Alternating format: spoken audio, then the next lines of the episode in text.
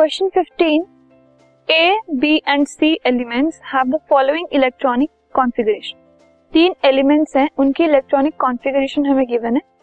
ए की है 2,4 बी की है 2,7 और सी की है 2,1 मतलब इनमें 4 7 और 1 valence electron which elements will combine to form an ionic compound and a covalent compound इनमें से कौन कौन से एलिमेंट जो है वो कंबाइन होकर आयनिक और कोवेलेंट बॉन्ड्स बनाएँगे।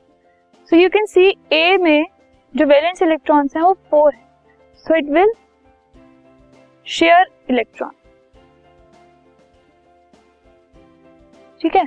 और शेयर करने के लिए उसको सी की ज़रूरत पड़ेगी। सी जैसे अगर वो चार एटम्स ले ले तो वो एक कोवेलेंट कंपाउंड फॉर्म कर ले so to make a covalent compound A and C will combine लेकिन जब हम आयनिक की बात कर रहे हैं तो यहाँ पर सेवन है। इसको एक चाहिए मतलब वो एक गेन करेगा। इसमें क्या है?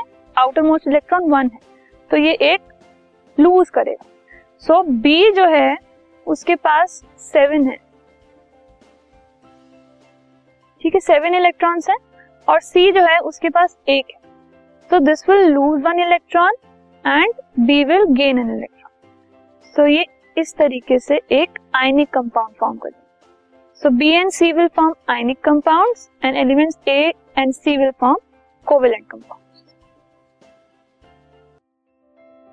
this podcast is brought you by Hub Hopper शिक्षा अभियान अगर आपको ये पॉडकास्ट पसंद आया तो प्लीज़ लाइक शेयर और सब्सक्राइब करें। और वीडियो क्लासेस के लिए शिक्षा अभियान के यूट्यूब चैनल पर जाएँ।